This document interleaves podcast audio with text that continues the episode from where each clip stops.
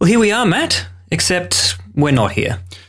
No, we're not. We're uh, we're we're we're probably not going to do one this week, are we? No, I mean because I was there. Yeah, I know. I mean I'm here now, but I was there when we normally record. Luke was there too. Yeah, Yeah, and uh, we realized uh, probably later than we should have that we w- we just weren't going to be able to do one. yeah. We're just we're just not going to do one this week, guys. I'm I'm sorry.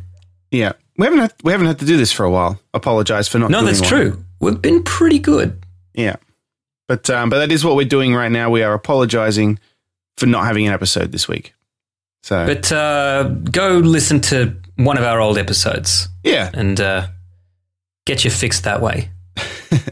yeah, Or go over and watch uh, Necronomicon. yes.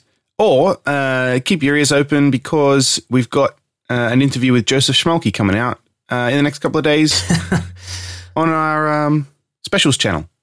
So it's I just love being able to say Schmolky. a great name.